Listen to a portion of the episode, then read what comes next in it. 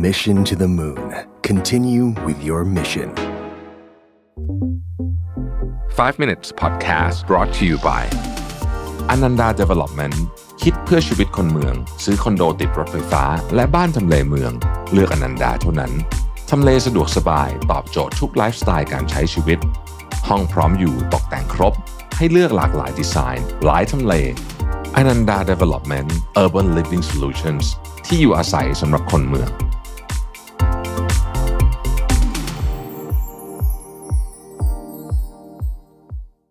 สวัสดีครับ 5 minutes นะครับ คุณอยู่กับประวิทยานุสาหะครับ น่าจะมีโอกาสได้เห็นโพสต์หนึ่งเพราะว่าคนแชร์เยอะมากเลยนะฮะ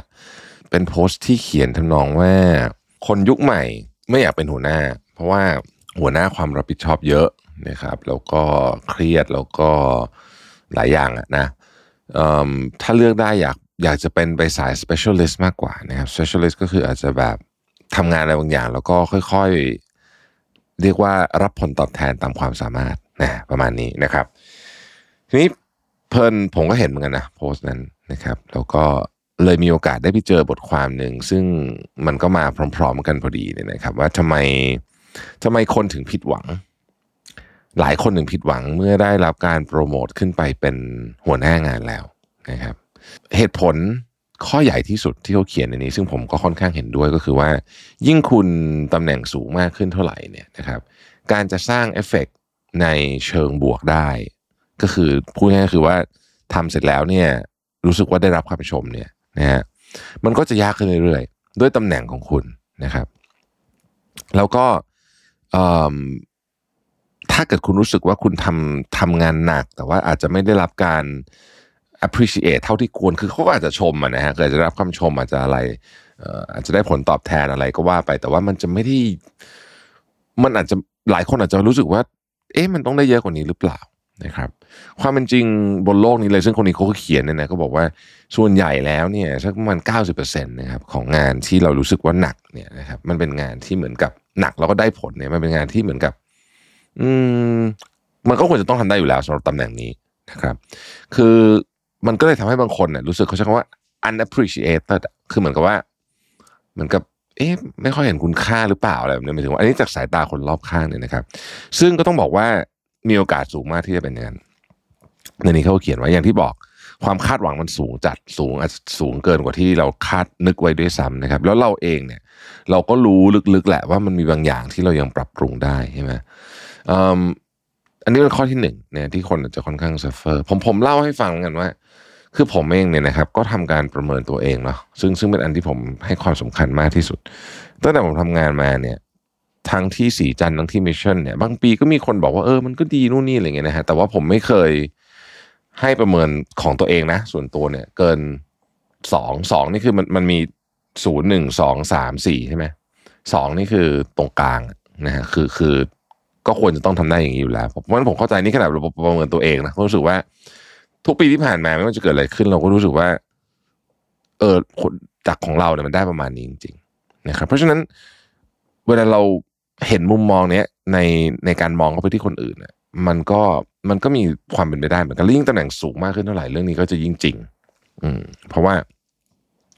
expectation เนี่ยคือคือคือ คือของบางอย่างที่เราเคยทำแล้วรู้สึกว่าเฮ้ยอันนี้ได้รับคำชมเยอะแยะเลยสมัยตอนที่เรายังเป็นจูเนียร์อยู่นะฮะมันจะไม่ได้ละตอนเนี้ย เรื่องที่สองหลายคนคิดว่าการมีตำแหน่งเยอะและตำแหน่งสูงขึ้นจะช่วยแก้ปัญหานะฮะที่เรื่องอาจสมมตินะ สมมุติว่าคุณรู้สึกว่าคุณมีปัญหากับการทำงานของเพื่อนร่วมงานมีปัญหากันอะไรเงี้ยแล้วรู้สึกว่าเอ้ยถ้าเกิดว่าเรามีตำแหน่งสูงเนี่ยจะไอ้เรื่องพวกนี้จะหายไป ส่วนใหญ่แล้วมันจะตรงกันข้ามนะ มันจะหนักขึ้นนะครับ มันจะหนักขึ้นไอ้เรื่องที่คุณรู้สึกเอ่อไม่ชอบเอ่อการทำงานการตัดสินใจของคนนู้นคนนี้เนี่ยนะฮะนอกจากคุณจะพบว่าคุณอาจจะไม่สามารถเปลี่ยนแปลงเขาได้แล้วเนี่ยนะครับ มันอาจจะกลายเป็นว่ามันส่งผลต่องานคุณมากกว่าเดิมอีก เพราะว่าปัญหาของคนส่วนใหญ่ที่อยู่ในที่ทำงานมักจะเป็นเรื่องคนใช่ไหมอ่านี่เขาก็มีผลสำรวจมาเหมือนกัน ยิ่งคุณตำแหน่งสูงเท่าไหร่งาน คุณจะเกี่ยวข้องกับเรื่องการจัดการคนมากขึ้นเท่านั้นนะครับ หลายคนถ้าให้หลับตานึกดูว่าเอ่อซีอเนี่ยวันหนึ่งทำงานเกี่ยวกับเรื่องอะไรบ้างนะหลายคนอาจจะคิดว่าอาจจะมีทำงานคนสักสามสิบเปอร์เซ็นต์นะครับทำงานเรื่องมองไปข้างหน้า 30%ทำงานเรื่องนู้นเรื่องนี้ 30%แต่ผมบอกเลยว่า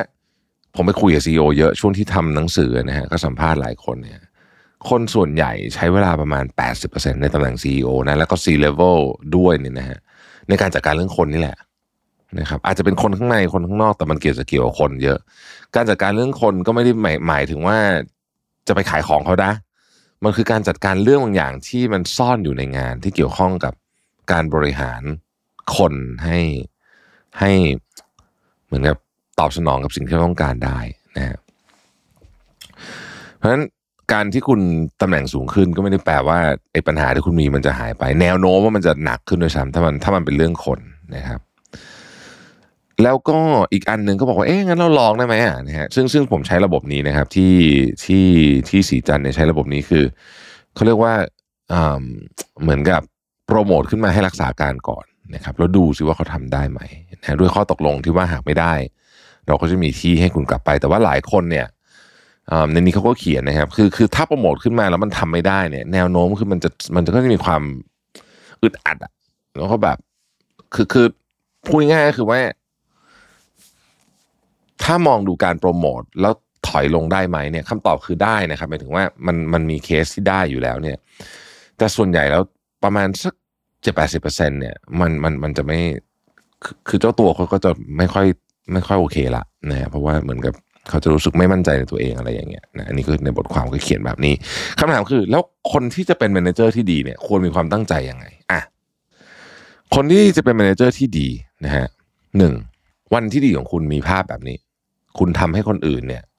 ทำงานได้ดีขึ้น ให้คนอื่นเก่งขึ้น ให้คนอื่นมีความรู้มากขึ้น ข้อที่หนึ่งนะครับ ข้อที่สองคุณรู้สึกว่าการที่คุณช่วยเหลือคนอื่น ให้เขาทำงานได้ดีขึ้นเนี่ยเป็นสิ่งที่คุณรู้สึก enjoy ข้อที่สามเวลาคุณเห็นทีมคุณล้มเหลวเนี่ย คุณรู้สึกรู้สึกผิดไปด้วยสี่คือเวลาทีมคุณประสบความสำเร็จคุณดีใจไปด้วย ข้อห้าคือคุณคิดถึงว่า เอ๊ะ ถ้าเป็นปัจเจกในทีมของเราเนี่ย team member ของเราที่เป็นปัจเจกเนี่ยเราจะเพิ่มความสามารถเพิ่ม skill เขาได้ยังไงบ้าง เช่นเดียวกันมองไปด้วยว่าในฐานะทีมเนี่ย เราจะเพิ่มความสามารถเพิ่ม skill ของทีมได้ยังไงบ้าง ข้อต่อมาคือคุณ ทำหน้าที่เป็นคนประสานระหว่างคนอื่น ประสานรอยร้าว ประสานเรื่องงาน ประสานความร่วมมือนะครับ คุณมีไอเดีย แล้วก็คุณอยากจะทำให้งานเนี่ยมันเดินหน้าไปมากขึ้น แล้วคุณรู้สึกว่าคุณเหมือนกับอยู่ที่เนี่ยอยู่ในตำแหน่งเนี้ยนะครับ มันช่วยให้ตัวคุณและคนรอบตัวคุณเนี่ยจเจริญเติบโตไปพร้อมกัน ประมาณนี้นะฮะนี่คือนี่คือมุมมองของเรื่องของของการของการขึ้นมาเป็น ทีมลีดหรือหรืออะไรอย่างเงี้ยนะครับ ผมถามแม่งนิดหนึ่งคือยุคนี้เนี่ย ความหมายของคำว่าหัวหน้าทีมอะไรพวกเนี้ยผมว่ามันเปลี่ยนไปเยอะนะฮะคือคือคือมันมันเปลี่ยนไปเยอะจริงๆนะครับ มันมันต้องเป็นเหมือนแล้วกันผมใช้คำเนี้ยเป็นเหมือนกับ facilitator มากขึ้นคือคนนี้ติดปัญหาอะไรอะเดี๋ยวพี่ช่วยคนนี้ติดปัญหาอะไรเดี๋ยวพี่ช่วยแต่ว่า นอกจากคนคิดทิศแล้วเนี่ยนะฮะ ที่เหลือต้องแทบปล่อยเขาทำเอง เพราะว่าด้วยเนื้องานหน้างานเนี่ย มันมีความมีพลวัตสูงมาก คือมันแบบมันเปลี่ยนไปเปลี่ยนมาตลอดเวลา การที่จะไปรอคำสั่งหรือแม้แต่กระทั่ง ไม่ต้องไม่ถึงขนาดรอคำสั่งหรอกเอาว่า แค่เราอยู่ต้องอยู่ในกระบวนการด้วย หรือว่ามีส่วนร่วมในกระบวนการด้วยเนี่ยบางทีมันทำให้เรื่องช้าลงนะฮะและความเร็วก็เป็นอีกเรื่องหนึ่งที่สำคัญสุด ๆ ในการทำธุรกิจยุคนี้อะอะไรอย่างนี้เป็นต้นนะครับอันนะฮะก็หวังว่าทุกท่านจะได้ ไอเดียไปบ้างนะถ้าผมบอกเลยว่า คือผมเองเนี่ย อาจจะไม่ได้มีประสบการณ์อยู่ในคอร์เปอเรทนานนะแต่ว่าผมมีประสบการณ์ในการดีลกับคนที่จะโปรโมทไม่โปรโมทอะไรเนี่ยเยอะมากนะครับ ในชีวิตเนี่ย ผมบอกเลยว่า คือคุณคิดว่าการขึ้นมาเป็นหัวหน้าเนี่ย สิ่งที่ได้คืออะไรแน่นอนผลตอบแทนเยอะขึ้นอะไรเยอะขึ้นเนี่ยนะฮะแต่ผมเคยคุยกับหลายคนนะ โดยเฉพาะคนที่อาจจะเคยเคยทำงานด้วยกันแล้วไม่ได้อยู่แล้วเนี่ยนะก็เคยคุยกันหลังจากนั้นเนี่ยนะฮะหลายคนก็พูดคล้ายกันว่า บางทีเขารู้สึกว่ามันไม่คุ้มบางทีเขารู้สึกว่าตานการที่เขาอยู่ที่เดิมมีความสุขมากกว่าหมายถึงว่าในตำแหน่งเดิมนะพอโปรโมทแล้วเนี่ย สิ่งที่เขาเคยคิดว่ามันน่าจะมีความสุขเนี่ย บางทีมันมันไม่มีความสุขถึงขนาดว่า มีน้องท่านหนึ่งเคยพูดกับผมนะบอกว่า คือตอนโปรโมทเขาได้เงินเพิ่มใช่ไหมนนี้ก็ธรรมดาเนาะแต่เขาบอกว่าไอ้ไอ้ไอ้ภาระที่มันเพิ่มมาด้วยเนี่ยนะฮะมันก็ต้องทำให้เขาเนี่ยเอาเงินที่ได้เพิ่มมาเนี่ยนะฮะไป ไปใช้จ่ายเพื่อลดความเครียดอะนึกนึกออกไหม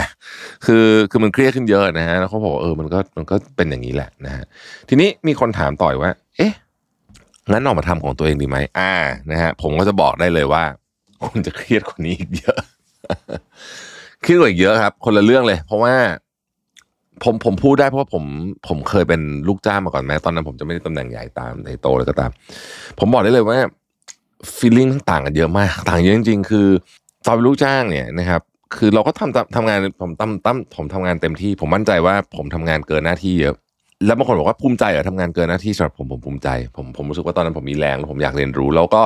ผมได้รับผลตอบแทนที่ไม่ใช่ตัวเงินที่ยิ่งใหญ่มากๆนะครับ ก็คือความไว้ใจจากผู้หลักผู้ใหญ่แล้วก็ผมได้มีโอกาสทำอะไรเยอะ ในตอนที่เป็นลูกจ้างเขาเนี่ยนะแต่ว่า ตอนผมออกมาทำงานเองผมคิดว่ามันก็คงเหนื่อยนิดหน่อยมากเลยโอ้โหคืองานเนี่ยมันอาจจะไม่ได้ ไม่ได้เยอะกว่าเยอะผมว่าคุณก็มีเวลาเท่านี้แหละนะครับพูดจริง ๆ ก็คือคุณก็ทำงานเต็มที่ได้วันหนึ่งอะสิบสองชั่วโมงเลยสุดเลยเจ็ดวันอะเต็มที่นี่สุด ๆ เลยนะฮะซึ่งไม่ควรนะเยอะไป แต่ว่าอะไรรู้ไหมสิ่งที่มันหนักจริงๆอะมันไม่ใช่ชั่วโมงทำงานหรอกมันคือสิ่งที่อยู่ในหัวคุณ และการที่เขาบอกว่าเจ้าของกิจการไม่สามารถหยุดคิดเรื่องกิจการตัวเองได้เลย แม้ว่าจะอยู่ที่ไหนก็ตามอันนี้เป็นเรื่องที่จริงมาก ๆนะครับ ผมบอกก่อนนะจริงมาก ๆ โดยเฉพาะในยุคที่การสื่อสารทุกอย่างเนี่ยอยู่ในมือถือคุณ คุณจะเดินทางไปไหนก็ตามต่อขอให้มีสัญญาณ Wi-Fi เหอะนะฮะคุณก็จะต้องอยากรู้ความเป็นไปนะครับ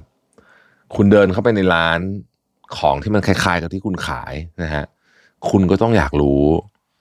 ไอ้ว่าเขาขายอะไรกันบ้างแล้วก็คิดต่อเราจะเอาของแบบนี้มาทำขายได้บ้างไหมนะฮะในช่วงชีวิตหนึ่งของการทำกิจการเนี่ยคุณจะต้องเจอสถานการณ์แบบ แบบเอาจะเอาเงินไหนมาจ่ายลูกน้องนะฮะผมยกตัวอย่างเช่นช่วงโควิด นอกจากจะกลัวติดโควิดแล้ว อะไรแล้วเนี่ยนะครับ มันก็จะมีความกลัวเรื่องพวกนี้ด้วย ดังนั้นเนี่ย ถ้ารู้สึกว่าเหนื่อยกับภาระของการเป็น